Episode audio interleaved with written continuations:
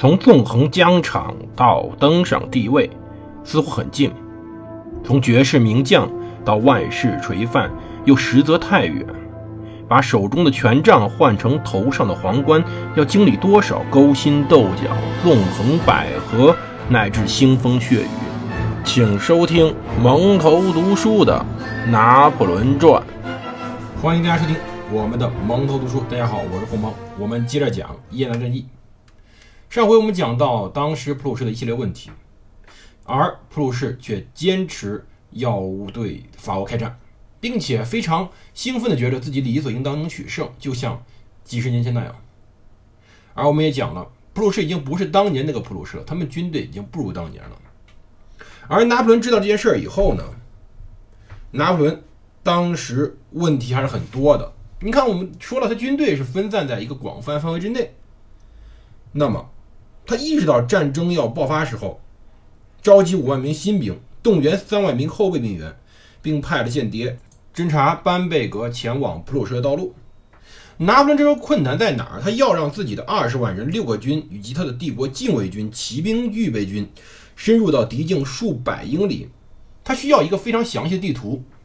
可是很多时候，我们要知道，战争并不像我们打游戏那样，战争迷雾。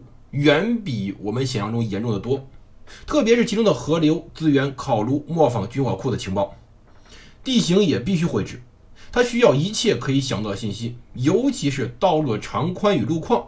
为什么？道路长宽牵扯到补给车辆的运输，而路况牵扯到补给车辆推进的速度，必须追踪河流流向，要测量桥梁浅滩河深河宽，要注明城。中村舍房屋的数量与人口，要标明出丘陵与山脉的高度，而同时，拿破仑也要为敌人制造假情报。他指出，明天你必须送走我的六十匹马，要办的隐秘些，尽量让别人认为我们是要去公民界打猎。他不容道说，他需要一个结实的军帐，而非看戏用的官具帐。要在帐子里添些厚地毯。当日，他命令路易的乌迪勒支结集三万人。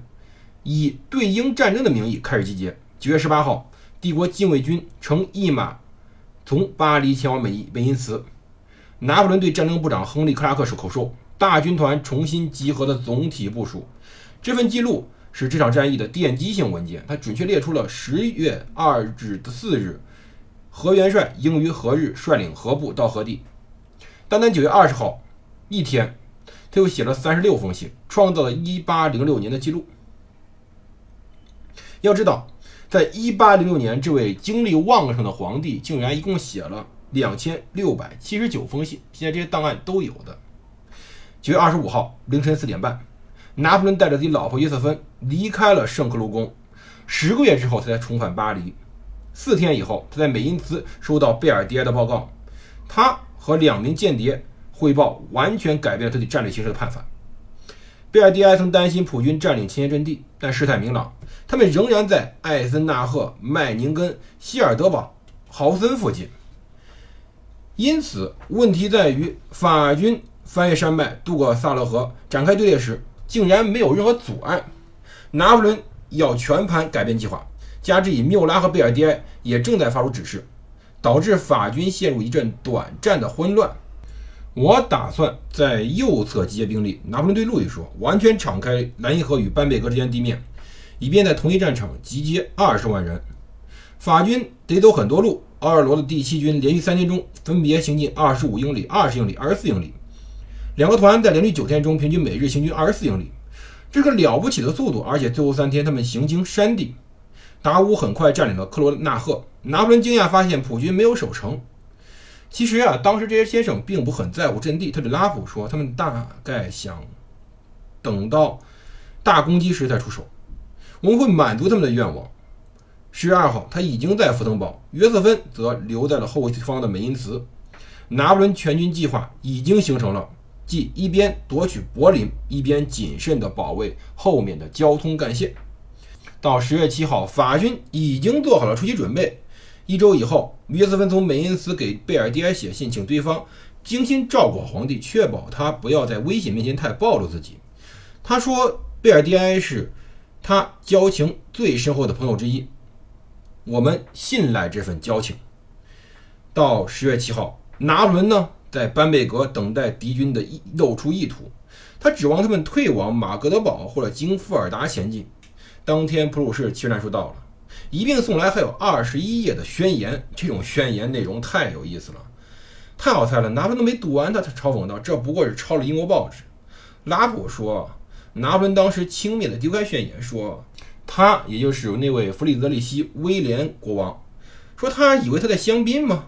什么意思呢？香槟是地名啊，不是我们喝那个酒，我们喝的酒正是得名于这个香槟这个地地方，是因为在一七九二年普鲁士在那儿取得大胜。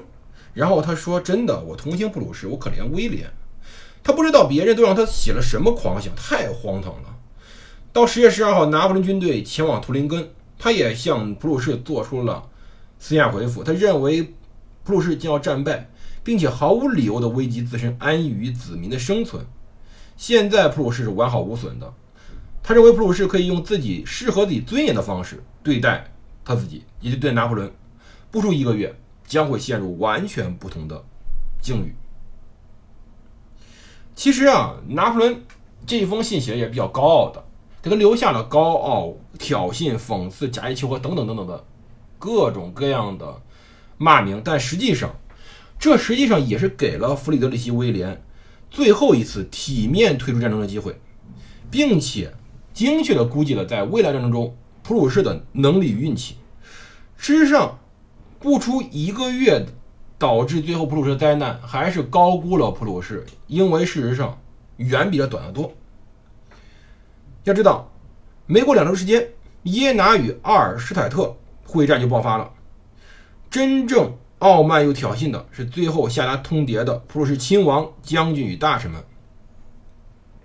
普鲁士这时候潜在兵力非常大，二十二点五万人，九万人得守卫要塞，这就麻烦了。而机动兵力就少，而普鲁士这时候也没办法指望英国和俄国马上增援。普鲁士指挥官们十年没有上过战场了，尽管有些人曾经在腓特大帝麾下作战。总司令布伦瑞克公爵七十多岁了，另一名高级将领约阿希姆·冯·莫伦多夫八十多岁了。更糟的是，布伦瑞克与普军左翼主将弗里德里希·冯·霍恩洛厄亲王意见相左。并且，甚至他们还是仇敌，所以军事会议上，他们可能要先吵上两三天架。这场战役，拿破仑根本就没开过任何会，而那边天天都是口水仗。其实这时候就有问题了，拿破仑是作为皇帝，他一个人可以做决定，而普鲁士那边是一群大臣商量着办的，所以其实普鲁士军队的行动是挺诡异的。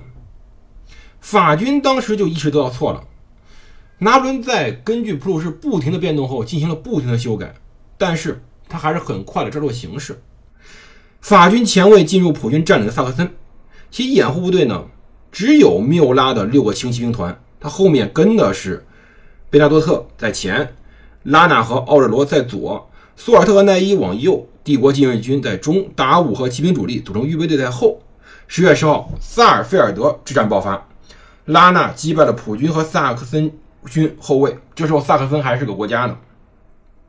敌军统帅路易·费迪南德亲王是弗里德里希·威廉的侄子，他孤注一掷，率队冲向法军中央，结果呢，被第十标骑兵团军机官甘代砍死。普军损伤了一千七百人，死伤会被俘，法军只损失一百七十二人。这一仗直接打击了普鲁士军队的士气。大军团随后背对柏林和奥热河列阵，切断了。普军的交通线、补给线、退路，在十一号，当时大军团已经部署在萨克森平原上，准备好投身军队的下一阶段。拉塞尔迅速移动，到晚上八点，他在格拉俘虏了霍恩洛厄的补给车队，迫使普军经耶拿离开。